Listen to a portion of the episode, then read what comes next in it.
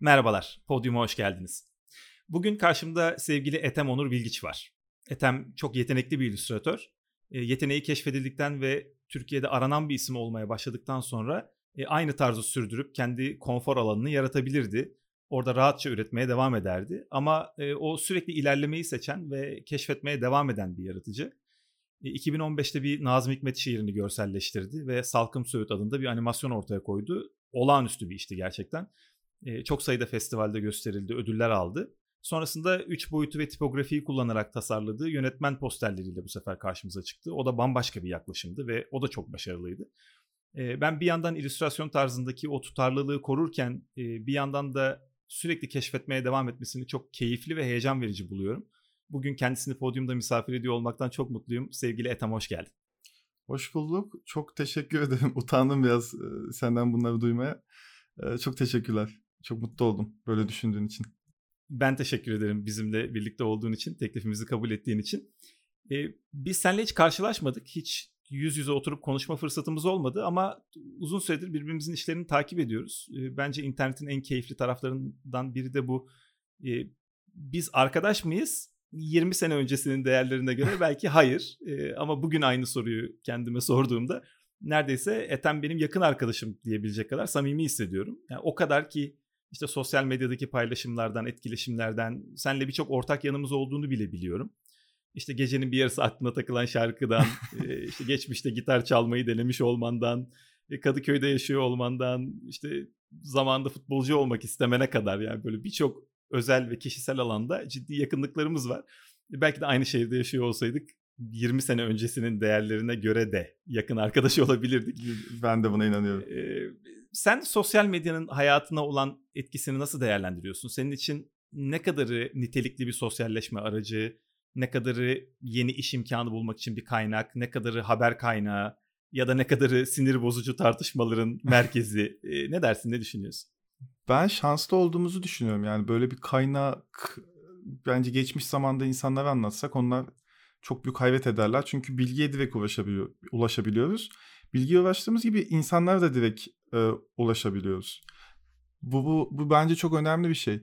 Ya da işte sosyal medyada, işte Twitter'da, Instagram'da hiç bilmediğimiz bir hikaye bir anda karşımıza çıkıyor ve onun üzerine kafamızda soru belirliyor. Bambaşka konular araştırmamız e, gerekiyor. Başka konuları merak ediyoruz.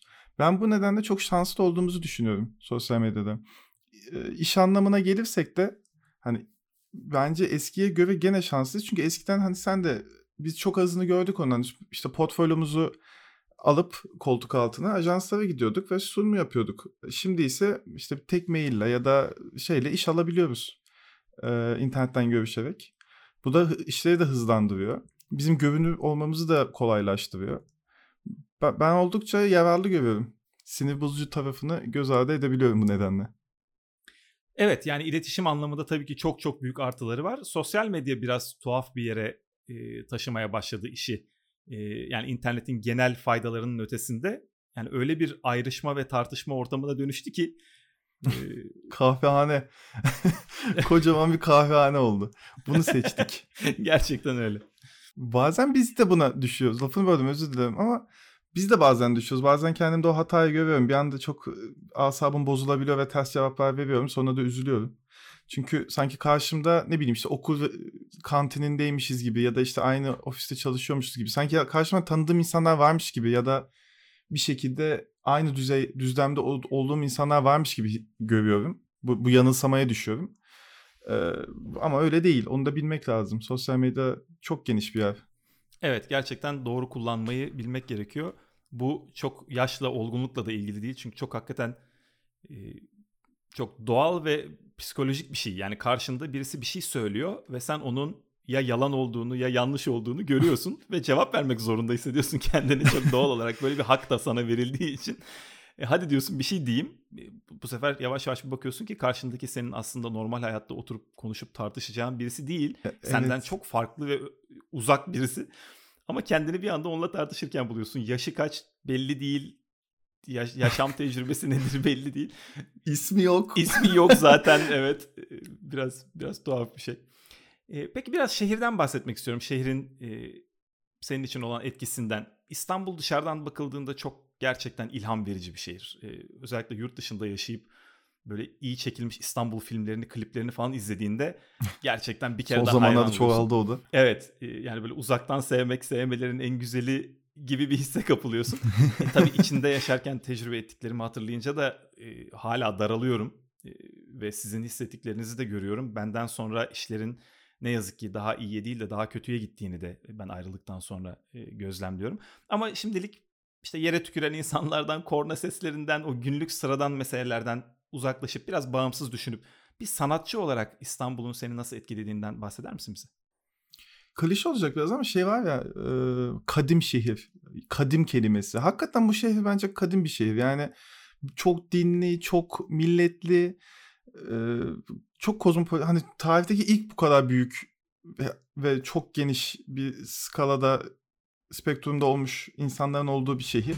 Ve bunu hep yaşatmaya devam etmiş. E, ben şey hatırlıyorum ben Konya Ereğli'de liseyi okudum ve sonra e, üniversiteye güzel sanatlar hazırlanmak için iki İstanbul'a gelmiştim. Ee, mesela o zaman daha da büyülüyordu. Yani tamamen televizyonda gördüğüm imgeleri gerçekten görmek bende çok acayip duygular uyandırıyordu ve hani şeyi hatırlıyorum vapura binip işte kaçak bir biçimde dört defa gidip geldim falan hatırlıyorum. Sırf tarihi yarımadayı izlemiştim, çizmiştim. Onun dışında da Türkiye biraz bu kötü anlamda söyleyeceğim ama her şey İstanbul'a sıkışmış halde. Bütün işte çalışacaksan, bizim sektörde çalışacaksan bütün ajanslar burada, bütün sanat galerileri burada. Hı hı. Bütün sosyete burada. Ya her şey burada. Bütün para buradan dönüyor. Çoğu meslek için böyle. Türkiye'nin geneline yayamamışız bunu. Yaymayı da tercih etmemişiz nedense. Bu bence biraz üzücü bir durum ama e, hem şehrin seni beslemesi hem de dediğim gibi bu ortamın İstanbul'da olması bir şekilde bizi Türkiye'de yaşayacaksak mec- İstanbul'a mecbur bırakıyor. Bu nedenle de biraz keyfini çıkarmak lazım. Şeh- şehri hani sen de biliyorsun ben de işte karşılıklı bazen konuştuğumuzda oldu yani internetten. Çok mutsuz eden yanları var. Ama mutlu eden yanları da var. Yani bir gün batımı gerçekten seni bir huzur doldurabiliyor İstanbul'da. Ya da güzel bir konsere bu şehirde gidebiliyorsun. Ya da çok iyi bir sergi bu şehre geliyor. O yüzden biraz bu şehirde mecburuz gibi geliyor bana yaşamak anlamında. Evet galiba biraz huzur bulabilmek için turist gibi yaşamak gerekiyor İstanbul'da. Onu evet. biraz öğrenmek gerekiyor. Tabii yaşarken bunu yapman bir yerel birisi olarak çok kolay değil ama e, mesela Salih Küçük Ağa diye bir arkadaşım var bir tasarımcı sen de tanırsın belki çok da yetenekli e, bir arkadaşım. O İstanbul'da yaşıyor. İşte zaman zaman başka ülkelere, başka şehirlere gidip oralarda da işler yapıyor ama e, bulunduğu yer, asıl yeri İstanbul. Kendi atölyesi de orada. E, onunla konuşuyorduk. İşte neden buraya geldin, neden burada yaşıyorsun falan diye sormuştu. E, ben de anlattım neden İstanbul'dan uzaklaşmak istediğimi artık yani fenalık gelme noktasına geldiğimi e, ve nelere dayanamadığımı mesela şaşırarak dinledi. E, yani ben dedi İstiklal Caddesi'nde benim bir ofisim var. İçini güzel yaptım. Kendi istediğim gibi motoruma biniyorum. Trafik yok. yani hiçbir şey yani gerçekten öyle yani olumsuz şeylerden olabildiğince kaçıp mesela politikayla da çok fazla ilgisi yok. Dolayısıyla bizi bütün irrite eden şeylerden kendini uzaklaştırabilmiş durumda. Dolayısıyla mutlu mutlu üretim yapıyor ve İstanbul'un güzelliklerini gerçekten görebiliyor. Bu anlamda çok şanslı, çok da imrenmiştim ona. Ama ne yazık ki ben o kadar şey olamadım. O kadar zen bakamadım bu konuya. İstanbul ama gerçekten bak dediğin doğru yaşamayı bilirsen İstanbul'da aradığın her şeyi bulabiliyorsun. İşte yani şey durumu da çok net. Doğu ile batının gerçekten birleştiği yer. Yani batı anlamında da ne ararsan bulabiliyorsun. Doğu anlamında da ne ararsan bulabiliyorsun. Eee, bence aslında yaşaması eğlenceli şehir ki bunu şeyden de görüyorum. Yurt dışından gelen yabancı arkadaşlarımın İstanbul'a olan sevgisi, İstanbul'da yaşama arzularını gördükçe biraz anlıyorum. Ben de görüyorum bunu. Ki ben de dışarıdan geldim. Küçük bir taşradan geldim. Eee, benim için de bir şekilde hep kıymetli oluyor bu şehir. Ha, ama senin dediğin gibi işte biraz kaçıyorum mesela. Şimdi Fenerbahçe'ye taşındım. Moda'daydım, Kadıköy'deydim. Şimdi daha da geriye çektim kendimi. Daha sakin bir mahalleye geldim. İşte sahile daha yakın olduğu için sahile çıkabiliyorum. Deniz görebiliyorum. Ama istediğim zaman da işte İstiklal'e gidip üzülsem de orada da gezebiliyorum. Sahafları vesaire. Ya da sergilere de gidebiliyorum. Hani bir şekilde keyfini çıkarmaya çalışıyorum İstanbul'un. Evet. Gerçekten yani yaşamayı bildikten... Bu arada Fenerbahçe de çok güzel bir yer gerçekten. çok güzel. Bana da çok uyuyor. Tam emekli ablalar çok uyuyor burada. Kendi rahat hissediyorum böyle. Çok güzel yani ben... E hatırlıyorum o zamanları bir şey yazmak istediğimde ya da bir konsantre olmak istediğimde hemen kendimi Fenerbahçe Parkı'nda bulurdum. Yani orası çok hakikaten böyle izole edilmiş böyle özel bir yer gibi. Mesela Caddebostan sahili değil de Fenerbahçe Parkı. Yani oradaki bir banka oturduğun anda ya dünyadan uzaklaşmış gibi olurdun. O yüzden çok iyi anlıyorum hissini ve çok sevindim. Çok güzel bir karar vermişsin. İstanbul'un her yeri başka güzellik var ya. Yani gerçekten enteresan bir şehir. Evet, evet hakikaten büyülü Yani bir şehir. o, ben kaç yıl oldu? 15 yıl mı oldu? Aşağı yukarı 15 yıl oldu İstanbul'a geleli. Sürekli yeni bir şeyle yine karşılaşabiliyorum. Hiç görmediğim bir noktasını gitmiş olabiliyorum falan. Ya da hiç dikkat etmenin bir bina görüyorum ve şok oluyorum. Aa böyle bir bina varmış burada falan oluyorum. Enteresan yani. Evet çok sürprizlerle dolu. Hakikaten çok çok da zengin yani. Öyle böyle de bir zenginliği yok tabii. Tarihi zenginliği aslında tabii mimari zenginliği de ama neyse konuyu tatsız yerlere getir- getirmeden E tabii bu kadar savruk olmamıza ve bu kadar kıymetini bilmememize rağmen hala ilham veriyor bu şehir ya. evet gerçekten öyle. Peki şimdi İstanbul'dan biraz uzaklaşıp e, biraz hayal edelim. E, Can Yücel'in şu şiirini bilirsin. Başka türlü bir şey benim istediğim ne ağaca benzer ne de buluta. Burası gibi değil gideceğim memleket. Denizi ayrı deniz, havası ayrı hava. Senin gideceğin memleket nasıl bir memleket olurdu? Hayalini kurup gidebilecek olsaydın. Ee, kesinlikle daha özgürlükçü insanların düşüncelerini daha medeni biçimde tartışabildiği bir yer isterdim. Yani he- herkes aynı düşüncede olsun asla istemezdim. Her türlü düşüncenin olmasını isterdim ama bunu karşılıklı medenice tartışabileceğimiz, işlerimizi de aynı şekilde medenice tartışabileceğimiz insanların yaşadığı deniz kenarında yeşillikli bir yer hayal ederdim. Hayal, hayal etseydim şu an düşününce. Ve kuralları olan yani kuralları e, düzen için kurun yani düzen için var olan kuralları olan ve insanların buna saygı duyduğu bir yer isterdim herhalde. Evet çok doğru. Mesela buna e, çok karşı çıkabilecek insanlar biliyorum. O kuralların fazlalığından bunalan insanları ama e, yani hayat kalitesini belli bir seviyeye çeken şey de o kurallar oluyor aslında.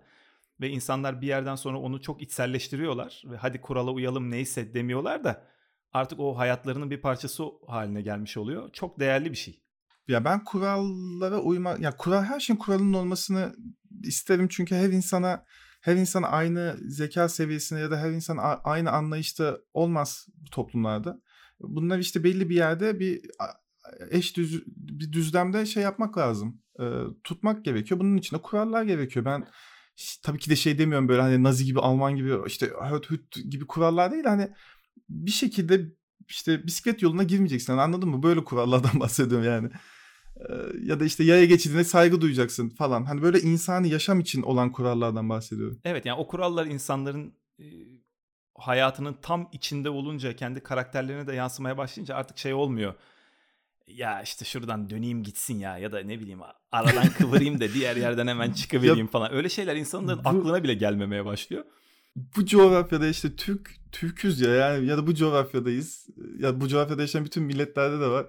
Abi tamamen kuralları yıkmak üzerine koyuyoruz. Yani kurallara nasıl uymayacağımızı daha çok kafamız çalışıyor. Hemen ya var olan kuralı bozmak için kural koyuyoruz falan. Enteresan bir milletiz o yönden.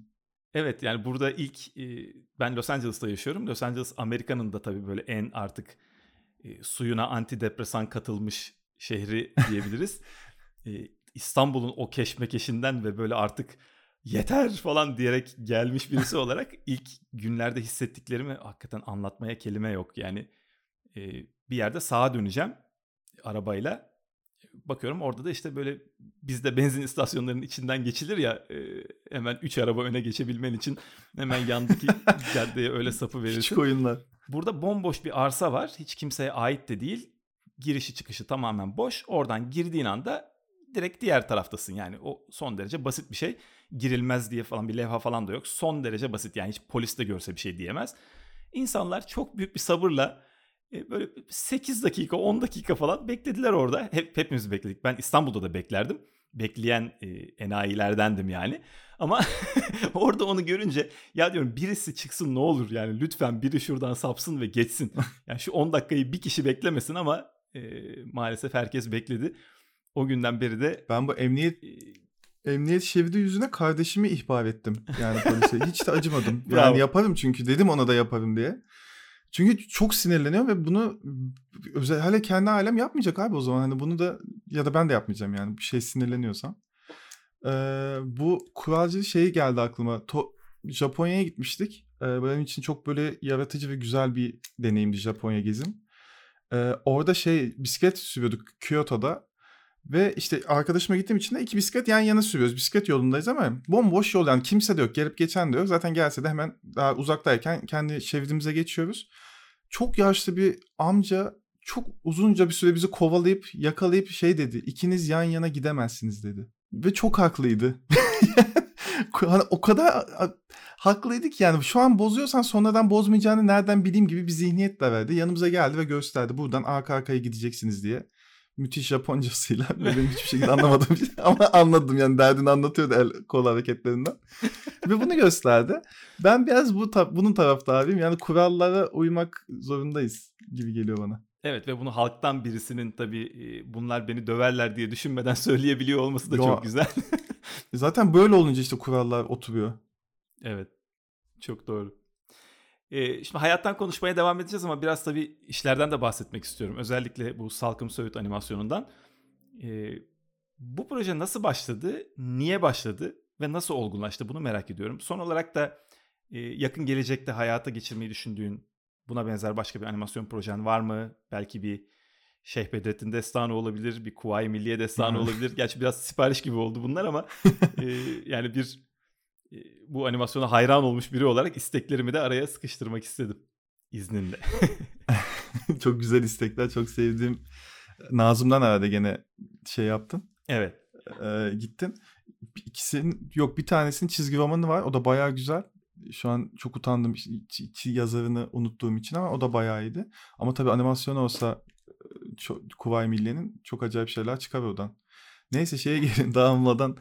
Ee, Salkım Söğüt şeyle başlamıştı. Okuldayken Mimar Sinan'da hocalarımdan biri, proje hocalarımdan biri Emre Senan'dı. Tasarımcı ve animatör aynı zamanda o da. Ee, ve onunla şeyi tartışıyorduk. Bir şiir gö- nasıl görselleştirilmeli, bir şiir illüstrasyon olursa duygusunu kaybeder mi vesaire gibisinden. Bu konuşma sonra ilerledi ilerledi ve animasyon olurmuya döndü. Ya olur tabii de hani nasıl olması gerekiyor bunu tartışıyorduk. Ee, ve sonra ben ya o zaman fikir gelmiş hani bunu yapayım ben. deyip kendi hani bir ödevim değildi bir şey değildi bir yerden aldığım bir iş değildi. Kendi kendime bunu projelendirdim. Ee, ve senaryosunu yazdım. Storyboard'dan da çizmiştim galiba. Sonra şeyi yolladım.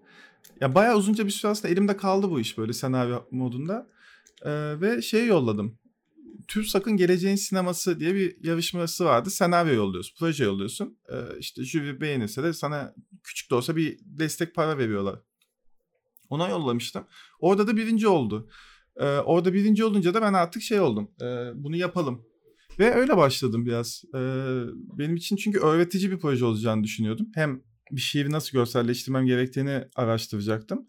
Hem de animasyon yapmayı öğrenecektim. Yani teorik olarak bilsem de büyük bir iş yapmamıştım. Gene çok büyük değil tabii 4,5 dakikalık bir kısa film ama biraz işte bunlar bunların peşine gitti şimdi Salkım Söğüt. Tamamen aslında şeydi kendimde hissettiğim duyguları anlatmaya çalıştığım bir animasyondu. Ee, o yüzden hani satır satır hiçbir şeyi çevirmedim. Şiiri görselleştirmemiştim. Bu yüzden de çok eleştiri de aldım. Anlamadığımı da çok söyleyen insan oldu ama ben belli bir kısmını görselleştirmeyi tercih etmiştim. Ee, böyle bir projeydi Salkım Söğüt. Benim için öğretici, e, güzel insanlarla tanışmama vesile olan e, bir proje. Diğer soruna da gelirsek e, yeni proje var elimde. Gökhan Yücel'le bir animasyon yapacağız. Ya yani Gökhan Yücel'in bir fikri onunla beraber senaryolaştırdık. Ee, ve ben şimdi gene tek başıma animasyonunu yapacağım. O da gene bir şiir uyarlaması olacak. Ondan sonra da bir tane de kendi hikayemin, o bir şiir değil, normal e, kurmaca bir hikaye. Babamın başına gelmiş bir olayı biraz daha değiştirip biraz ufak bir gerilim havası katıp baskıcı bir toplumdaki insanların ezilmesi üzerine bir kısa film olacak. Bir kısa animasyon olacak. Böyle projelerim var elimde. Bunlar tabii heyecanlanıyorum. Çok coşuyorum ama zaman gerekiyor. Hem çalışıp hem bunlara zaman ayırmak biraz zor. Destek bul- bulunamıyor zaten pek bizim memlekette. Bakalım sıraya koydum bunları böyle. Evet çok e, çok heyecan verici benim için de bunları duymak. Yani gelecekte senden animasyon işleri bekleyecek olmak çok mutlu etti beni. Merak ettiğim şu animasyon çok farklı bir disiplin. Yani tabii ki illüstrasyonunu yaptığın şeyi hareketlendirmek gibi bir bağlantısı elbette ki var ama E, animasyon çok bambaşka bir dünya. Yani sanki illüstratör ayrı olur, animatör ayrı olur gibi bir e, hisse kapılıyorum. Özellikle işini gördüğüm zaman. Yani e, Salkım Söğüt'te işte ortalama böyle çocuk iyi niyetle yapmış falan gibi bir his içinde e, olsaydım belki başka şey düşünürdüm ama o kadar ustaca yapılmış bir animasyon ki. Ha, çok teşekkürler. E, hakikaten çok çok heyecan verici. Onu merak ediyorum. Yani bir yandan illüstrasyon yaparken bir yandan animasyona bu kadar ilgi duyup bir de bu kadar iyisini yapıp ve gelecekte de animasyon yapma planları kurmak tam olarak mesleki duruşunun neresine oturuyor? Senin kariyerinin neresine oturuyor? Yani bundan sonra hep illüstrasyonla animasyonu birlikte mi göreceğiz yoksa mesela günün birinde belki büyük animasyonlar yapıp illüstrasyonu ikinci plana bırakmak gibi bir e, uzun vadeli bir plan olabilir mi? İllüstrasyonu bırakacağımı düşünmüyorum ama çizgi romana da geçebilirim. O da başka bir disiplin. Ee, ama hani onu da yapmak istiyorum. Ya ben biraz aslında şeye geldim artık. Bir şeyler anlatmak istiyorum. Hani hikaye anlatmak istiyorum. Hikayelerimi anlatmak istiyorum. Ya da duyduğum güzel hikayeleri kendi işte süzgecinden geçip kendi içimde onları bir, bir şekilde ne diyeyim içselleştirip sonra da dışa vurayım istiyorum. Bunun peşine gidiyorum. Yani bunun araçlarını arıyorum. E, sinemada zaten izlerken bile çok kafa patlattığım bir alan. Hani filmi izliyorsam gerçekten ki bu kitaplar için de geçerlidir. Bir şey okuyorsam da öyle sömürürüm ben. Hani böyle ne anlatmak istiyor, nasıl çözmüş, nasıl yapmış. Biraz hani merak ettiğim şeylerdi. Bunu bir animasyonla denemiş oldum. Hani o istediğim duyguyu karşıya verebiliyor muyum? Atmosferi yaşatabiliyor muyum? Bunların denemesiydi biraz. Ki illüstrasyonda da bu atmosferi ya da duygu geçişini yapmaya çalışıyorum. Ama tabii tek bir plan olduğu için aslında o kadar etkili olmuyor. Bunun yetmezliğiyle aslında biraz animasyona kayıyorum. Çünkü ses giriyor, hareket giriyor, sana vereceğim es geliyor falan. Hani insanlara o duyguyu daha rahat aktarabiliyorum. Ya aktarabileceğime inanıyorum daha doğrusu. Şimdi aktarabiliyorum deyince çok büyük bir laf oldu. Ee, bunun aslında biraz getirdiği durum animasyon yapma isteğim. Böyle ya. Şu an düşündüm de ben de bir yandan da sessiz düşünüyorum. Hı hı. Ee, çok çok iyi anlıyorum bunu da. Ben de e, bir dönem fotoğraf çekiyordum. Çok ilgi duymuştum fotoğrafa. Bir yerden sonra fotoğrafın bana yetmediğini hissetmiştim. Aynen tam olarak söylediğin gibi. Yani ben bir hikaye anlatmak istiyorum ama bunu bir fotoğrafla ya da böyle beş fotoğrafla anlatamayacağım. Benim film yapmam lazım. Bunun üzerine e, bir kısa film yapma ve işte film okulunda da okuma işte, maceram olmuştu. Çok iyi anlıyorum ihtiyaçtan doğmasını. Benzer aynen ihtiyaçtan doğuyor. Bir de şey tabii tasarım disiplini aldık ikimiz de. Ve tasarım disiplinini bence anladığın zaman, o disiplini çözdüğün zaman bence her şeye öyle yaklaşabiliyorsun. Hayatta da dahil. Bu işlere de dahil. Yani çizgi roman da yapacaksam gene tasarım yapar gibi düşünüyorum. Ona göre planlıyorum. Animasyon yaparken de gene ona göre düşünüyorum. Yani illüstrasyon yaparken de aynı şeyi düşünüyorum. O yüzden hani o disiplini aldığıma inanıyorum. Ya da biraz olsun öğrendiğime inanıyorum. O yüzden çok zorlanmıyorum bu disiplinler arası geçişlerde. Evet. Peki e, aslında buradan biraz eğitime gelmek istiyorum ama e, onu biraz daha sonra konuşuruz diye düşünmüştüm. Aslında galiba tam zamanı. E, ben meslek seçimi konusunda şanslı azınlığın içindeydim. E, bu tasarımcı olmayı çok küçük yaşta karar vermiştim. E, işte, üniversitede tasarım okuyacağım çok belliydi. İki okul belirledim. Çizim sınavıyla öğrenciye alındığını öğrendim ve bir resim atölyesine başlayıp desenimi geliştirmeye başladım. Bu arada tabii grafik tasarıma da, resme de, tekstile de, geleneksel Türk el sanatlarına da hepsine aynı sınavla giriliyor olması çok e, tuhaf gelmişti. Evet. Sonra sınavı geçtim, okula girdim. Bu sefer de müfredat beklediğimden çok farklıydı. Ben o dönemde işte web siteleri tasarlıyordum. Web teknolojilerinin geleceği nasıl olacak acaba diye makaleler okuyordum, ona kafa yoruyordum. Ama okulda biz tahta baskı öğrenip işte guaj boyayla portre falan yapıyorduk. e, işte taş baskı, illüstrasyon, reklamcılık, fotoğraf tipografi, işte ambalaj tasarımı her şey vardı. Ve tabii haliyle her şeyden az az vardı. E, sonra mezun oldum. Bir süre sonra da Amerika'ya geldim. E, burada okuma şansım olmadı maalesef ama buradaki okulların müfredatlarına bakınca e, arada inanılmaz bir anlayış farkı olduğunu görüyorum. Mesela işte reklamın ayrı, eğlence endüstrisine yapılan tasarımın ayrı, grafik tasarımın ayrı, illüstrasyonun ayrı, dijital tasarımın ayrı. Hepsinin ayrı bölümleri var. İllüstrasyon bölümünü seçersen önünde 5 yol var. Biri eğlence sanatları yolu, öbürü güzel sanatlar yolu, öbürü tasarım yolu, öbürü hareketli illüstrasyon yolu. Sonunda da bir yüzey illüstrasyonu yolu var. Ee, yani biz sana her şeyi gösterelim. Sen artık işte duruma göre bakarsın değil de yani sen üniversite seviyesine gelmişsin. Artık ne yapacağına karar vermişsindir herhalde. Seç. Biz de seni okuldan çıktığın anda mesleğini yapabileceğin hale getirelim diyorlar. Ee, sen grafik e, tasarım mezunu bir illüstratörsün. Okulunda edindiğin tecrübeyle ve işte arkadaşlarından duyduğun hikayelerle birlikte baktığında Türkiye'deki sanat eğitimini nasıl değerlendiriyorsun? Senin bugünkü kariyerinde okulda aldığın eğitimin ne kadar katkısı var? Ee, yani bir kere okulun Türkiye'deki okuldan eski kaldığı müfredat açısından eski kaldığı belli ama değiştirmesi çok zor çünkü YÖK gibi bir şey var ve okullar tek başına kendileri karar veremiyor. Benim dışarıdan gördüğüm kadarıyla anladığım bu. Akademisyen değilim. O kadar hani böyle büyük laflar edemem bu konu hakkında ama dışarıdan gördüğüm böyle dertleri var. Ee, değiştirmek isteseler de değiştiremiyorlar çok çabuk. Onun dışında da dediğin gibi öğrenciler de çok bilinçli gelmiyor. Ben bile mesela biraz şanslıyım ben. Senin kadar bilinçli değildim mesela. Ben hep şanslıydım bu konuda. Çünkü işte güzel sanatlara lise bittikten sonra gitmeye karar verdim. O zaman çünkü tanıdım. Bana o zaman anlattılar. Ee, onun için mücadele verdim. Sonra okula gireceğim diye işte dediğin gibi sınava giriyorsun 5 bölüme. Ve ben resim ya da heykele gitmek istiyordum. Çünkü sanatçı olmak istiyorum diyordum. Böyle bir kafam gelmişti. Ee, sonra atölye hocamın yani kurs hocamın işte güzel sanatlarda hazırlayan kurs hocamın ve ailemin biraz itelemesiyle grafiğe gitmeye karar verdim. İyi ki de gitmişim mesela. Bana daha uygunmuş. Şu an dönüp baktığımda da doğru karar vermişim o zaman. Ee, ama işte Türkiye'de ki dert de bence bu. Az önce dediğin şey yani çok da bilinçli değil öğrenciler. Bilinçli olamıyorlar çünkü bilgiyi an- anlatan yok, gösteren de yok. Önlerinde örnek de yoksa e, çok zorlanıyorlar. Biraz böyle görüyorum bu işi. Türkiye'deki güzel sanatlar eğitimini de çok çok kötü görmüyorum. Ya da kendi okuduğum bölümü söyleyeyim. Mimar Sinan Grafik Tasarım bölümünün çok kötü olduğunu düşünmüyorum. Güzel imkanlar veriyor. Ama biraz dediğin gibi bir eğitim anlayışı var. Her şeyden biraz göstereyim. Öğrenci kendi seçsin gibi bir durumları var. Öğrenci bunu yakalarsa güzel ilerliyorlar. Ben biraz gene şanslıydım. Okuldaki hocalarım iyiydi. Yani Bülent Erkmen'den, Emre Senan'dan, işte Yudar Alttaş'tan ders almadım ama onunla tanışma şansım oldu. Aykut Köksal'dan tasarım dersi aldım. Hani çok iyi ve çok büyük insanlardan ders alma şansım oldu. Bu da beni çok geliştirdi. Bu da benim şansım oldu. O yüzden okul benim için iyi bir yerdi. Bana çok şey öğretti. Tasarım disiplinini öğretti en başında. Bu nedenle ben hani okulun faydalı olduğunu düşünüyorum. Kendi hayatıma bakarak. Kendi gittiğim yollara bakarak. Çok çok sevindirici bir şey bu çünkü herkesin tabii kendi deneyimiyle ilgili bu durum.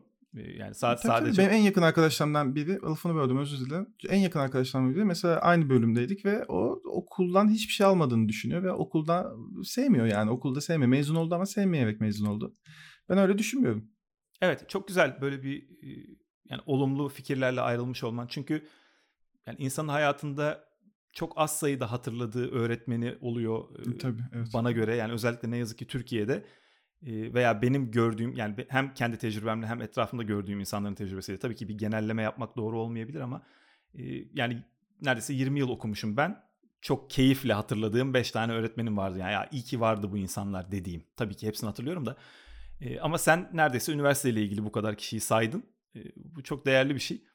Yani Türkiye'de bunu yaşamış olmana çok sevindim gerçekten de seni motive etmiş olmalarına. Çünkü birçok insanın çok motive olmuş halde tasarım okullarına, sanat okullarına girdiğini ve bütün motivasyonlarını kaybetmiş halde çıktıklarını görüyorum.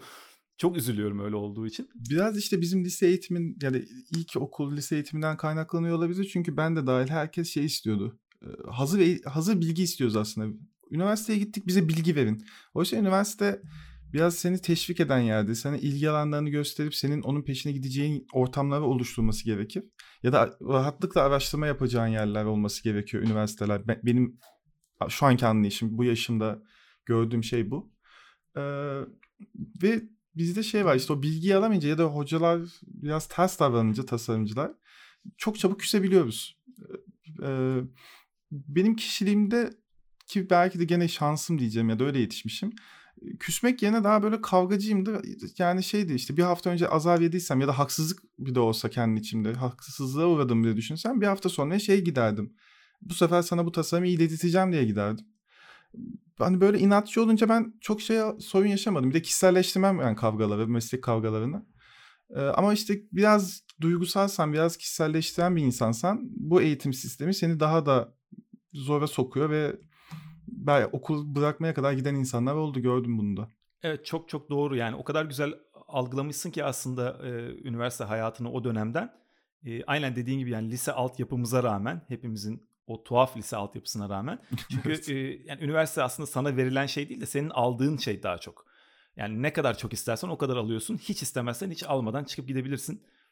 E, sen o anlamda çok güzel savaşmışsın ama tabii işin içinde bir psikolojik taraf da var. Dediğin gibi kırıl, kırılgan insanlar da var. Var var gördüm onu da yani okulu bırakan, bölümü bırakan, bölüm değiştiren çok insanda gördüm.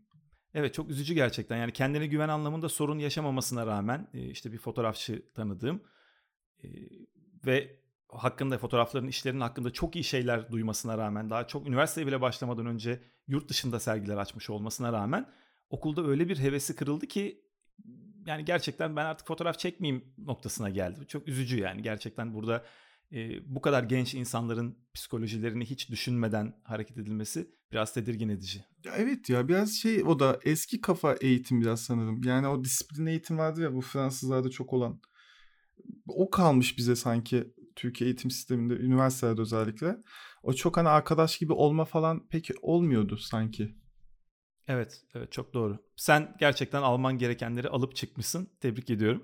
çok e, Ama orada da şey var mesela Ozan ya. Ya 18 yaşına gelen bir insanı aslında bunun eğitimi daha lisedeyken verilmiş olması lazımdı. Yani hocalarla kişiselleşmemen gerekiyor. Öğrenmek için üniversiteye gitmen gerekiyor. Ama bizde hep şey var. Abi işte ödevi yaptım geçirin beni gibi bir kafa var. Ya da hoca bana taktı gibi kafa var. Böyle farklı farklı şeylerden bahsediyorum şu an ama.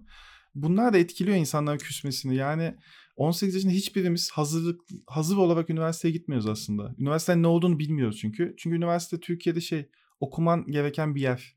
Ee, ve ben üniversiteye 20 yaşında girmiştim. O zaman bile aslında şeydim yani 20 yaşında bile biraz olsun o işte üniversite kazanamadığım yıldan dolayı çok kıymetini bilerek gittim üniversiteye. Belki de o da benim avantajım oldu. Bir de hep yaş ilerleyince geriye dönülüp işte ya şimdi keşke öğrenci olsam denir ve gençler de bundan nefret ederler ya nasıl böyle bir şey söylersin? İşte büyümüşsün, kendi hayatını yaşıyorsun, kendi işini seçmişsin, hala nasıl böyle söylersin diye. İnsan belli bir yerden sonra gerçekten o eğitimi alabileceği e, donanıma ve seviyeye geldiğini fark ediyor. Ee, dediğin gibi 20 yaşında ne yazık ki insan alabileceği her şeyi alamıyor oradan. Ee, ve almayı da öğrenmiyor Türkiye'de özellikle ne yazık ki. Ben eğitim sisteminde görüyorum bütün bu kabahati. Çok net. İnsanları çok net, evet. yani birey yapamıyoruz mesela birey yetiştiremiyoruz. Bireyselliği hiç bilmiyoruz. Savaşçı değiliz falan. Hemen kırılganız. Okul anlamında söylüyorum. Ya da işte hoca bana taktı oluyor. Garip ego mücadelelerine giriyoruz falan. Evet biz çevreyi de çok önemseyen e, insanlarız. Çevredekiler ne dediler? İşte aa okulu mu bırakmış? Aa başka bir bölüme mi gidecekmiş falan. Bunlar korkunç şeyler. Yani üniversiteye girdin, E, tabii. ilk seneyi okudun ve okulu Ben- bırakıp başka bölüme gideceksin. Of. Yani korkunç bir şey. Asla olmaz o zaten ama üniversiteyi kazanmak daha kötü. Ben üniversiteyi kazanamadım ya bütün arkadaşlarım üniversiteye gitti. Ben Anadolu Lisesi'nden çıkmıştım. Ben de hani bir sene daha dershaneye gideyim. Öyle bir şey vardı o yıllarda falan. O sene işte güzel sanatlarla tanıştım. Güzel sanatlara gitmeye karar verdim. E tabii onun hazırlığı falan. O sene de kazanamadım. Ve benim için çok büyük yıkım olmuştu. Bütün arkadaşlarım üniversiteli oldu ve ben serseri oldum. Bütün onların ailesinin gözünde. Çünkü kazanamadım yani. İşte Konya ile kalmış bir çocuk oldum. Ee, onun psikolojik yıkımı da çok olmuştu bende. O yüzden herhalde okulu biraz kıymetini bilerek gittim ben. Evet bak gerçekten çok güzel bir tespit oldu bu. Yani kıymetini bilerek ya ben buraya gideceğim ve alabileceğim her şeyi alacağım. En sonunda istediğim yeri buldum. Ee, Evet gerçekten çok güzel motivasyon. Peki biraz e, bir ortak arkadaşımızın ifadesinden hareketle bir şey soracağım e, Ethem. Yıllar önce Sedat'la, Sedat Girgin'le Bak dergisinde bir röportaj yapmıştık. Şöyle demişti. Ölmeden dünyada iz bırakabilmek çok önemli. Sanat ölümsüzlük iksirinin ta kendisidir demişti. Güzel Gerçekten Sedat. çok güzel bir söz. E, bunun yanında şunu da söylüyordu. İşte reklam illüstrasyonları unutulmaya mahkum. O yüzden kitap resimlemeyi daha kalıcı ve değerli bir iş olarak görüyorum demişti. Sen bu konuda nasıl ne düşünüyorsun? Sence yaşarken ölümsüz olmak önemli mi? Bir illüstratör olarak, bir ressam olarak, bir sanatçı olarak? İnsanlık tarihi bunun üzerine kurulu gibi geliyor bana. Yani bu ülkeyi kuran adamın da eski konuşmalarına baktığın zaman Mustafa Kemal o da unutulmaktan hep korkuyor. Ya da hatta en son zamanda bile beni hatırlayınız diye lafı var. Ya da işte tarihteki bütün büyük kahramanlar hep kahraman olduk. Tarih adını yazmak için bu bütün maceralarına başlıyorlar. Bence insanlığın içinde o hep var. Her insanın var. En basit insandan işte en büyük yere gelmiş, en ulu mertebeye gelmiş insanlarda bile o unutulma kaygısı hep var. şeyde görmüştüm. NTV tarihte o zaman şimdi hashtag tarih dergi olan dergiye hashtag tarih dergisine bir Çanakkale bölümü için özel çizimler yapmıştım ve işte Türk tarafının çok günlüğü yok. İngilizler hep günlük tutan taraf o savaş döneminde. Türk tarafında da bir tane günlük bulunuyor. Günlüğün olması tabii önemli çünkü o anda yazıyor. O anki hisleviyle yazdığı için. Ee, ve günlükteki her günün altında unutulacağım korkusu vardı. Hani her insanda şey var. Buraya geldim savaşıyorum ama unutulacağım. Burada ölürsem unutulacağım. Yapmam gereken şeyleri yapamayacağım. Bence her insanda var o yüzden. Bana hep öyle geliyor. Bende de var. Ee, sende de vardır yani. Bu normal bir içgüdü hatta. Ee, ve mesela Sedat'ın dediğine biraz katılıyorum. Reklam illüstrasyonu ya da dergi illüstrasyonu da benim için öyle. O anlık yani o içerik için yaptığımız işler. Mesela benim şu an dönüp baktığımda daha gurur duyduğum işler ya sergiler oldu ya da animasyon oldu. Çünkü o kalacak o artık bir eser. İzleyenler onda bir şey hissedecekler. O yüzden zaten bundan sonra da yine animasyon yapayım. Ee, işte klip çektim mesela klip yapmıştım gerçek çekimle onu yapayım gene. Hani böyle daha kalınca insanların bir şeyler hissedeceği üretimler yapmış olayım ya da işte çizgi roman yapayım. Bunun peşindeyim ben de yani gelecek planlarımda bunun üzerine. Belki dediğin şey de var yani insanlara bir şey anlatayım ve beni hatırlasınlar içgüdüsüyle yapacağım bunları da. Evet ne kadar doğru. Ee, başta verdiğin örnek de çok e, güzel ve doğruydu. Hatta onunla ilgili de şöyle bir detay var. Atatürk beni hatırlayınız yazıyor nutkunun sonuna. Sonra üzerini karalıyor. evet. Çok acıktı bence. Çok üzülmüştüm ben buna. Yani o kadar güzel bir özet ki ama değil mi? Yani benim Daha ne yapacaksın değil mi? Yani ülke koymuşsun. ülke koymuşsun. Daha ne yapacaksın yani? Yapabileceğin en acayip şeyi yapıyorsun ve hala unutulma korkun oluyor. İçgüdüsel evet. bir şey bence bu arada insanlar için. Ama gene de onu bir yazıp sonra yok ya ben bunu demeyeyim. yani o mütevazilik bir taraftan da yani hatırlayan hatırlasın hatırlamayan da zaten hatırlamasın sitemi hafif belki. Yani o kadar güzel ki onun üzerindeki o çizgiler bana bana çok değerli ve etkileyici geliyor. Ben çok duygulanmıştım onda ya. Evet gerçekten öyle. Şimdi Sedat'ı andık. Ee, bir de başka birinden daha bir alıntı yapacağım. Şahin Karakoç'tan alıntı yapıp onun üzerine bir soru soracağım. Gerçi insanın yani ev sahipliği yaptığı bir programda babasından bahsetmesi biraz tuhaf karşılanabilir ama e, yani niyetimin ne olduğunu herkes doğru anlayacaktır diye tahmin ediyorum. Ben babamdan dolayı çocukluğumdan beri hep illüstratörleri, ressamların içinde oldum. Türkiye'nin önde gelen illüstrasyon illüstratörleri hep benim için işte abiydi, amcaydı. İşte onların atölyelerine gittim, evlerinde aileleriyle yemekler yedim, sergilerini gezdim. İşte İllüstratörler Derneği'nin açılışına tanık oldum. onun sergisine gittim falan. çok güzel ve çok yetenekli insanlar tanıdım. Ama tabii haliyle en çok sohbet etme şansı bulduğum illüstratör de babam oldu. O fırçayla ve boyayla yapılan illüstrasyonu ruhla yapılan diye tanımlıyor. Tabii o alanda yani dijital alanda iş üreten yetenekli insanları takdir ediyor, beğenerek izliyor. Yani asla böyle bir işte küçümseme ya da değersiz görme bir durum tabii ki kesinlikle söz konusu değil. Ama dijital üretime kendi adına pek ısınamıyor. Böyle bir camın arkasından piksellerin üzerine resim yapmak onu tatmin etmiyor. Böyle boyanın kokusunu duymadan, işte kağıda ya da tuvale değişini hissetmeden, üzerine boya bulaşmadan kendini resim yapmış gibi görmüyor. Sen bu boya ile fırça ile yapılan illüstrasyonun özelliğini ve değerini gelecek nesillere de taşıyabileceğini düşünüyor musun? Yoksa dijital teknoloji bir yerden sonra yıllar içinde bu geleneksel tarzları yutup onların yerine geçebilecek mi sence? Ben yutacağına inanmıyorum. Yani bence kitap da yok olmayacak. Hani onun gibi bir şey gibi geldi bana şu an. Ben ama asla yok olacağına inanmıyorum. Boyayla ya da kağıtta birebir haşır neşir olman işte bir sanatçının haşır neşir olması ya da oradan anlatayım. Ve unik bir iş yapması, tek olan bir işi yapması kağıdın üzerine. E, bu en değerlisi. Çünkü diğerleri çoğaltılıyor. Ve hani bir tek bir şeyi yok aslında onun e, fiziksel hali. Bilgisayarda bir dosya olarak kalacak. Ben dergi ya da işte kitap illüstrasyonlarında çok buna takılmıyorum. Ben dijital yaparım genelde. Çünkü hızlı da olması lazım. Reklam illüstrasyonları da öyle. Ama mesela işte sergi yapacaksam e, ya da işte ne bileyim bazen çok içimden bazı şeyler geliyor ve onları yapacaksam ben de geleneksel metotları tercih ediyorum. Çünkü rahatlıyorum bir de. Yani diğerinde sanki bir yere yetişiyormuşum gibi hissediyorum dijital çalışmalarımda ama kağıt işlerinde böyle daha büyük bir sakinlikle daha bir dışa vurumcu tavırla yaklaşıyorum gibi ya da öyle hissediyorum. O yüzden ben biteceğine inanmıyorum. Yani kağıda ya da tuvale yapılmış iş bence hep olacak ve hep devam edecek. Evet sanki giderek daha e, böyle niş bir alana, daha dar bir alana belki hapsolacak gibi hissettiriyor. Çünkü e, biraz da tabii şu anda doğan ya da e, yavaş yavaş büyümekte olan çocukların e, hayatlarına bakmak gerekiyor. E, çocuklar daha şimdiden işte videolarını, fotoğraflarını görüyorsundur.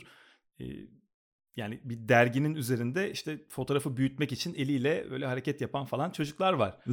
Yani o kadar alışmışlar ki ona daha şimdiden. Onu geçen ben de yaptım ya. Yani kafa, kafa gittiği için hani diğerine geçen kağıdı iş yaparken elimi bir attım böyle açıp avucumu. Oluyor yani biraz kafa gidiyor gerçekten. O yanılsamaları yaşıyoruz hep beraber. Evet biz ki e, yani altyapımız diğerine daha müsait şu anda ama bugün doğmuş birisi bundan 15 sene sonra acaba hakikaten aynı şeyi hissedecek mi bizim gibi ne bileyim mesela bir kağıdı kokladığında oh be kağıt kokusu gibi böyle bir hisse ulaşacak mı yoksa kağıt niye var gibi mi düşünecek acaba? Şöyle bir şey var mesela ben kendi işlerimde görüyorum kağıda ya da işte tuvale yaptığım işlerde daha hatalı oluyor ve düzeltmek isteyeceğim daha çok şey oluyor ama bir yandan da onlar daha çok ben oluyor.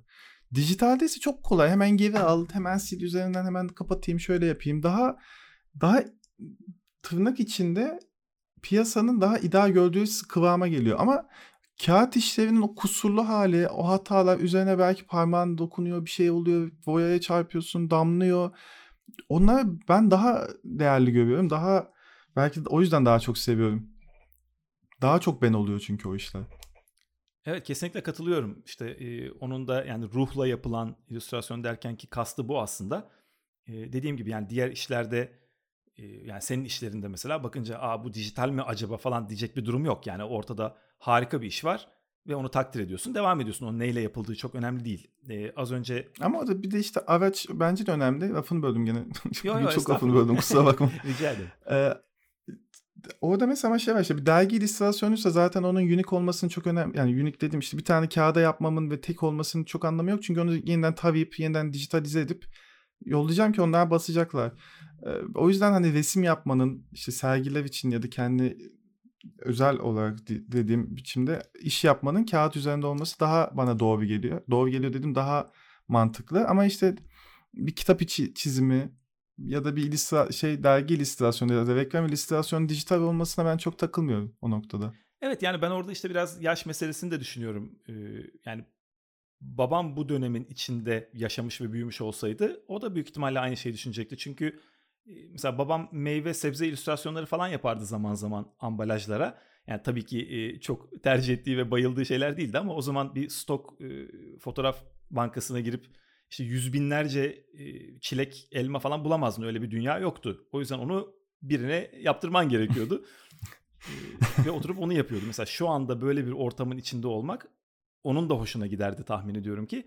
Ama o zaman öyle bir şey yoktu. Ya da işte bir film afişi resmederdi. Derlerdi ki ya çok güzel olmuş, mükemmel olmuş ama işte adamın kolu kafasına değse daha iyi olmaz mı? Ya da işte ne bileyim kafasını hafif yana yana mı çevirse acaba falan. yani bunun fırçayla boyayla yapılan illüstrasyonda ne kadar acı verici bir şey olduğu e, ama dijitalde ne kadar daha kolay yapılabileceği çok açık ortada. Tabii ki bunu tercih eder e, üreten kişi de. Ama onun geçmişinden, geleneğinden gelen e, kodlarda tabii ki farklı. O yüzden onda çok fazla ruh göremiyor. E, o yüzden çok merak ediyorum gerçekten bundan 50 sene sonra illüstrasyonun geleceği nasıl olacak? Evet yani ilginç bir de şey var işte herkesin sorduğu soru yapay zeka ele geçirecek mi? İşte çizim yeteneği olmadan da illüstrasyon yapabilecek misin vesaire gibi sorular da var ama yani bence el yeteneğinin daha çok zaten göz önemli illüstrasyon yapmak için ya da çizim yapmak için. Ben o kadar şeylerden korkmuyorum. Dijitalleşeceğimize inanmıyorum. Gene bir yani en azından tabletle de çiziyorsan gene elini kullanacaksın. Kalem kullan yani kalem gibi kullanacaksın. Hani gene bir üretim için alet olmuş olacak. Araç olmuş olacak bunlar. Evet. Belki acaba bu tabletler çok daha böyle gerçek kalem, kağıt, fırça e, taklit edebilecek noktaya gelirse his olarak da yani şu anda büyük ölçüde yapıyor onu ama o zaman belki kağıttan ve boyadan uzaklaşıp ikisinin arasında bir noktaya ulaşılabilir mi? İlginç fikir, ilginç düşünceler tabii. Yani çok uzun uzun tartışılabilecek ve çok da bir yere varılamayacak konular. Bence üretim üretim anlamında, hissiyat anlamında ben şey diyeyim yani bir tane üretmek bence oradaki psikolojik e, güzellik. Hani kağıda yaptığın zaman ya da işte tuvale yaptığın zaman bir tane orijinal iş oluyor elinde. Sanatçının elinin değdiği. Diğerinde de gene sanatçı yapıyor tabii. Sanatçının gözü o da kıymetli benim için. Dijital işlerin hala ben hak ettiği değeri de gördüğünü düşünmüyorum. Ee, ama o hani o çoğaltılabilir bir iş olmuş oluyor. Ben kağıdı o yüzden hani vazgeçileceğini ya da kağıdın biteceğini düşünmüyorum. Hani o hep bir olma, bir tane iş üretme, orijinal iş üretmeyi yok olacak bir olgu olarak görmüyorum. Evet yani bir müzeye gidip işin orijinalini gördüğümüzde yaşadığımız heyecanın tamamen e, bünyemizden, kodlarımızdan, köklerimizden kopup gitmesi çok beklenebilecek bir şey değil doğru.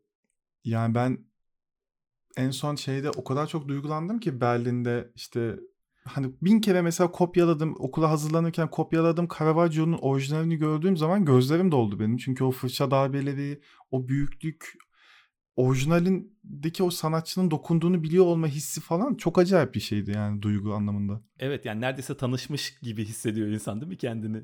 Evet ya bir şey çok çok başka bir his yani o. Evet müzeler çok gerçekten büyülü yerler. İnsanın tüyleri diken diken oluyor bazen.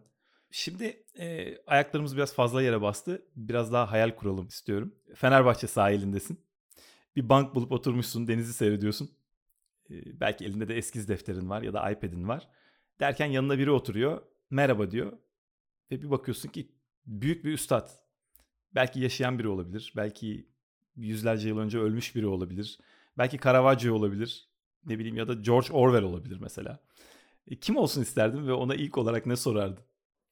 Spesifik bir soru gelmiyor ama şey, isim dersen şey geldi mesela. Böyle heyecanlandım yani aklıma gelince. Mesela Ursula ile konuşmak isterdim. Onun hayal gücünü üzerine çok konuşmak isterdim. Hayata bakış açısını konuşmak isterdim. Kadınlara kadınların bakış açısını anlamak için daha çok konuşmak isterdim. Ya da Türklerden de Nazım Hikmet'le de çok konuşmak isterdim ve çok komik bir konuşma olurdu diye düşünüyorum. Çok eğlenceli bir konuşma yapardık herhalde. Ya da daha uzağa gidersem de Akira Kurosawa herhalde şey isterdim böyle oturup konuşmak. O hani demin anlattım ya işte atmosfer yakalamak, anlatırken şiir yazmak aslında görüntüyle onun yaptığı çoğu filmde yapıyor bunu ve resim yapar gibi görüntüler kurguluyor ama bir yandan da o kadar hissiyat geçiyor ki şiir okumuşsun gibi oluyor. Evet onunla da onu konuşmak isterdim. O daha aksi bir tip. Onunla o kadar eğlenceli konuşamazdık arada ama bu üç insan şu an düşündüm ilk bu üç geldi şu an aklıma. Evet çok güzel gerçekten yani o üç sohbete de tanıklık etmeyi çok isterdim. Yanınızda bulunup. Şu an düşündüm bile duygulandım yani. İçinde de başka başka konuşmalar yap. Evet. Nazım Hikmet'le olan sohbeti düşünüyorum. Yani benim okuduğum, duyduğum, dinlediğim, birebir onunla tanışmış insanlarla da tanışma şansım oldu. Çok çok eğlenceli bir insan oldu. Ve kaliteli şaka yapabildi. Günümüzde olmayan bir şey. o yüzden nerede onunla tanışmayı gerçekten çok isterdim ya. Ve yani hayatı bu kadar çok seven bir insan değil mi? Ee, çok inanılmaz gerçekten. O yaşamaya dair şiirindeki çok seviyor, ölmekten korkuyor, aşık olmaktan çok korkarken çok aşık oluyor falan. Çok enteresan bir karakter. Tam insan ya. Yani tam insan hani bütün duygularıyla Hani ben benim için mesela şeyde böyle ilahi bir varlık gibi falan hiçbir zaman görmedim ya da asla ilahlaştırmadım. Ama o kadar çok seviyorum ki yani her türlü duygunun karşılığı var gibi geliyor onda. Kusuru var, hatası var, kıskançlığı var. her şey var adamın işte bizim yaşadığımız her duygu adamda yaşamış çünkü. Evet ve o kadar da güzel ifade etmiş ki yani bugünlere kadar gerçekten eserleri inanılmaz gelmiş ve onu çok iyi tanımamızı sağlamış bu eserlerde. O yüzden harika bir sohbet olurdu. Evet, evet çünkü çok içten yazıyor bence yani. Öyle böyle değil. Benim gördüğüm o. Gerçekten. Ee, bir İstanbul anlatımı var. Vera'nın kaleminden bir İstanbul anlatımı. Olağanüstü yani Vera'yı oradan alıyor Rusya'dan alıyor. Gerçekten İstanbul'a götürüyor, gezdiriyor ve tabii ki bizi de gezdirmiş oluyor. ve sonrasında oradan ayrılıyor. Bir anda böyle rüya görmüş ve uyanmış gibi oluyorsun. Bundan biraz bahsetmeye çalışacağım ileride e, podyumun bölümlerinden birinde. Belki senin de ilgini çekebilir. Yani tabii ki. Şimdi e, son olarak e, sana birkaç tane kelime okuyacağım. Ethem ve bunların sana ne hissettirdiklerini bize kısaca anlatmanı isteyeceğim. E, birincisi karantina. Ee, yani çok büyük bir kötülüğün içinde biraz iyi taraflarını görmek istiyorum ve hani üretime neden oldu, üretime önünü açtı, insanlar başka düşünmeye başladı, insanlar hep önünde olan şeyleri görmeye başladı falan. O nedenle biraz benim için sanki biraz aydınlanmanın başı olacak gibi hissediyorum ya da öyle olsun istiyorum. Hissetmiyorum da öyle um- olur umarım diye düşünüyorum.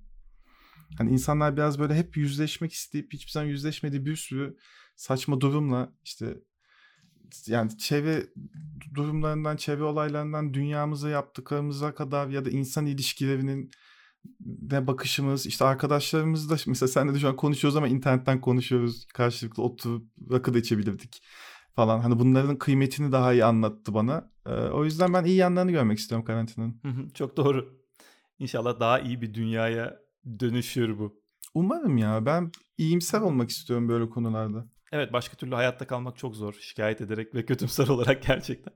Zaten çok şikayet ediyorum bir de yani ülkenin durumları işte baskı durumları falan zaten her şey çok üstüme üstüme geliyor. Bari iyi yanlarını göreyim. Çok doğru. Bazı şeylerin. Bunu böyle bir şeye çevirmek lazım. Bir karakter özelliğine her şeyin içinde bir iyimserlik bulmayı.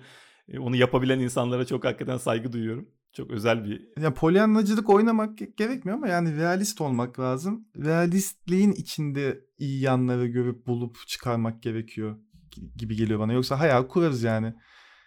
Hayal kurmakla olmuyor. Biraz hani gerçekçiliğin içine görmek de lazım. Öyle diyeyim. Evet. Peki ikinci kelime Kadıköy. Ha Kadıköy. Çocukken Kadıköy'de yaşayacağımı hiç düşünmüyordum çünkü Galatasaraylıyım. ve babamdan dolayı da fanatik bir Galatasaraylı lise çağım var. ee, ve Kadıköy deyince böyle tüylerim diken diken falan oluyordu öyle diyeyim yani. Şey gibi ama resmen hani böyle nefretle başlar gibi. Şu an çok seviyorum Kadıköy'ü. Her anlamında çok seviyorum. Çok beslediğine inanıyorum. Bir dönemin İstiklal Caddesi oldu. Bir dönemin işte o perası oldu şu an Kadıköy. Çünkü işte diğer yerler bir şekilde atıldı, kapatıldı, değişti, dönüşüme uğradı. Kadıköy'e insanlar sığındı. Ben Kadıköy'ün şu an şu yaşadığımız dönemde çok değerli bir yer, lokasyon olduğunu düşünüyorum. Hı hı. Ben de e, bütün çocukluğumu, işte öğrencilik hayatımı, liseyi falan hep oralarda geçirdim. Kadıköy'de geçirdim. Onun için hislerini çok merak ettim orasıyla ilgili. Ben de paylaşıyorum bu söylediklerini. Üçüncü kelime futbol. Ya ben takım sporu işte futbol oynadım ve takım sporunun değerini futbolda öğrendim. Çoğu izlediğim maçta zeka ya da o taktik durumları da oradan öğrendim. Böyle hani şey lafı var. Abi sen futbol mu izliyorsun? Futbol mu? Ne alaka futbol falan diyen de çok oldu ama bana çok şey öğretti futbol. Heyecanları oldu. Yani ne bileyim babamla ilk böyle babamın sırtına atladığım anda bir Hacı'nın golü falan da yani o geldi bak aklıma şu an. Hani böyle kardeşim uyumaya gitmiş o içeriden koşa koşa içeri geldi üstümüze atladı falan. Böyle güzel anılarım var benim futbolla. Evet benim de çocukluğumun yarısı futbol sanki. Şimdi sen böyle söyleyince aklıma o kadar çok şey geldi ki. Ben oynadım da belki çok iyi olmasam da belki mesleğim bile olabilirdi bir noktada. Ee, ama Türkiye'deki düzen ise futbol düzenini, o abilik durumu falan var futbol kulüplerinin içinde. O hiç hoşuma gitmediği için de hemen uzaklaşmıştım o zaman. Evet o çok başka bir dünya gerçekten. Yani çocuk olarak insana çok güzel geliyor ama. Uzaklaşmışım. Evet. ama hayat yani bir anlık bir kararla insanı nerelere götürebiliyor değil mi? Şu anda seni futbolcu olarak da görebilirdik. Ya o iyi ki olmamış. Kadıköy'de Fenerbahçe forması giyerken mesela. Evet ya, olabilirdi. Ben ama mesela şanslıyım. Çok şanslı görüyorum kendimi böyle kulüpler üzerinden konuşunca geldi şimdi aklıma. Çok şanslıyım. Türkiye'nin üç büyük takımına da iş yaptım. Hani Fenerbahçe'ye de iş yaptım. Fenerbahçe'nin stadyumunun duvarında işim var benim şu an. Dış duvarında, dış cephesinde. 6 metrelik benim çizimim duruyor. Oo ne kadar Fe- güzel. Beş- Beşiktaş'ın müzesinde iş yaptım. Beşiktaş'ın kurucularını çizdim. O orada duruyor. Çok gurur, ver, gurur duyuyorum ben bunlardan. Hakikaten yani Galatasaraylıyım ama bunları yaptığım için hem çok şanslı hissediyorum kendimi. Hem de böyle gurur duyuyorum. Ee, Galatasaray'ın da şampiyonluk tişörtünü yapmıştım ben o yönden mesela böyle dönüp baktığımda böyle hani ne bileyim çocuklarım olursa çocuklarıma anlatacağım bir şeydi mesela bu da. Ne kadar güzel müthiş bir şey yani. Çocukların da büyük ihtimalle Galatasaraylı olacaktır ama belki bir tanesi doğru yolu bulup Beşik, Beşiktaş'a doğru kayar mı acaba diye bir umutlandım hafiften. İstedikleri gibi olabilirler. Ben hiç öyle baskıcı değilim. Peki e, son kelime 2050. 2050. Abi bilemedim ya eskiden mesela 2015 yılı benim için çok uzak gelecek gibi geliyordu çocukken sırf geleceğe dönüş için. Hani 2015'te gerçekten uçak kalkayların olacağını falan hayal ediyordum. Çok uçuk şeyler düşünüyordum. Artık biraz böyle bastırıldı. Hani 2050 deyince de şu düzenin yani düzen olarak, teknoloji olarak gene bu seviyelerin birazcık daha iyisi oluruz. Ama kesinlikle insan haklarında ya da demokratik anlamda çok daha iyi olacağımızı düşünüyorum. Çünkü Türkiye'nin ya da yaşadığım ülke diyeyim. Dünya da çünkü çok aynı şeyleri yaşıyor ama çok baskıcı ve yüzleşmesi gereken şeylerle yeniden yüzleşiyoruz ve bunun sonunda da gene biraz polyanlacı gibi olacağım ama iyi bir sonuç gelecek gibi. Daha insanların bazı şeylerin kıymetini bilecek gibi hissediyorum. O yüzden 2050 yılından ben çok umutluyum. Ee, güzel bir yaşlılık yaşayacağım herhalde ya. Böyle üzgün olacağımı düşünmüyorum yaşlılığımda. Ne kadar güzel. Tam ihtiyacımız olan umut bu. Ve motivasyon bu. Ben şeyden düşünüyorum yani yüzleşmesi gerekiyordu bazı şeylerin. Hem insan olarak da böyledir ya geçmişte hep kapatmak istediğin şeylerle yüzleşmeden kapatamazsın. Bu ülkenin de hatta dünyanın da dünyada da çünkü aynı akımlar çok var. Bazı şeylerle yüzleşmesi gerekiyordu ve yüzleşiyor. Bunun sonunda da bence iyi iyi olan kazanacak. Çünkü doğru şeyler aslında belli. İnsanlar da bunu görüyor. Evet ve kötünün o kadar dibine kadar gittik ki yani dünyanın her yerinde. Olması gereken buydu ama. yani onu görmen gerekiyordu. Hani şey var ya işte arkadaşlarımla da çok konuşuyoruz. Mesela ne bileyim işte abi İsveç müthiş bir ülke ya. Harika insanlar falan. Abi nasıl 60 sene önce birbirlerini gırtlaklıyordu bu insanlar. Sokak ortasında işte Yahudi yakıyorlardı falan yani. Hani her ülke o dibi görmek zorunda, bazı şeylerle yüzleşmek zorunda ki ondan sonra belli kurallar ya da belli düzenler doğrultusunda iyi olabilir ya da tırnak için vefat seviyeni yükseltebilirsin. Onu yaşıyoruz bence biz de biraz. Öyle geliyor. O kadar sert olmasa da. Evet çok doğru. Yani ben de Amerika perspektifiyle de bir yandan bakmaya çalışıyorum bu duruma. Yani Amerika'da işte dünya devi Amerika, keşke orada gitsek, yaşasak, çalışsak falan ama bundan çok kısa bir süre önce yani birkaç on yıl önce yani siyahların gördükleri muamele korkunç. Yani daha dün oldu ya işte yani polisin davranışı yüzüne bir gene siyahi vatandaş öldü. Evet yani onlar olmaya ne Korkunç yazık ki, şeyler olmaya devam ne ediyor. Ki devam ediyorlar dünyanın her yerinde ama biraz yakın geçmişe gittiğinde yani artık ne bileyim masalını hikayesini okusan yok canım bu kadar da saçma şey mi olur diyeceğin kadar korkunç şeyler yaşanmış durumda ve bu neredeyse dün gibi yani mesela bizim tarihimizde böyle 50'lerde falan böyle şeyler yaşanmış olsaydı biz insan içine çıkamazdık utancımızdan. Yani onlar bunu bir şekilde atlatmışlar. Tabii ki tamamen atlatamamışlar. Hala bu durumun devam ettiği coğrafyalar da var burada. Ama o seviyede değil tabii ki. Neyse ki. Umarım dediğin gibi bundan 30 yıl sonra 2050'de çok daha olumlu şeyler konuşabileceğimiz bir dünya olmuş olur. Ben inanıyorum buna ya. Gerçekten inanıyorum. Böyle hani kendi moralimi yükseltmek için falan değil. Aklımın bana götürdüğü senaryo bu. Harika. Çok güzel. Bizi de oraya götürdün. Bizi de umutlandırdın. Sağ ol. iyi ki varsın. ben çünkü biraz daha karamsar taraftayım bununla ilgili. ya sen de işte ikimiz de çok internetten paylaşımlarımızın da farkındayız. Hani ikimiz de çok aslında iyi, iyimser insanlar değiliz. Pesimist tarafımız çok ağır basıyor ama işte diyorum ya biraz da realist olmaya çalışıyorum ama realist olurken de iyi tarafları da görmeye, yakalamaya çalışıyorum. Belki de o, o, öyle motive oluyorum şu an. Yani işte hem Nazım Hikmet okuyup hem bugünleri yaşayınca bir yandan karamsarlığın son haddi bir yandan umudun olabileceği en güzel versiyonu ikisini bir şekilde birleştirmeye çalışıyoruz. Umutsuz yaşanmıyordan hareketle. Evet evet. Peki Ethem bugün e, podyumda bizimle birlikte olduğun için tekrar teşekkür ediyorum. Harika bir sohbet oldu. Zamanın nasıl geçtiğini anlamadım. E, umarım sen de çok keyif almışsındır. Ben çok teşekkür ederim. Çok büyük keyif aldım. Beni davet ettiğin için de çok çok teşekkürler. Ben teşekkür ederim. Çok değerli zamanını bizle paylaştın. Sevgili Podium dinleyicileri Ethem'in çalışmalarına ethemonur.com adresinden ulaşabilirsiniz. Ayrıca kendisi Twitter ve Instagram'da da oldukça aktif. Twitter'da Ethem Onur, Instagram'da ise Ethem Onur B kullanıcı adlarıyla kendisini takip edebilirsiniz. Bir sonraki podyumda buluşmak üzere. Hoşçakalın. Hoşçakalın.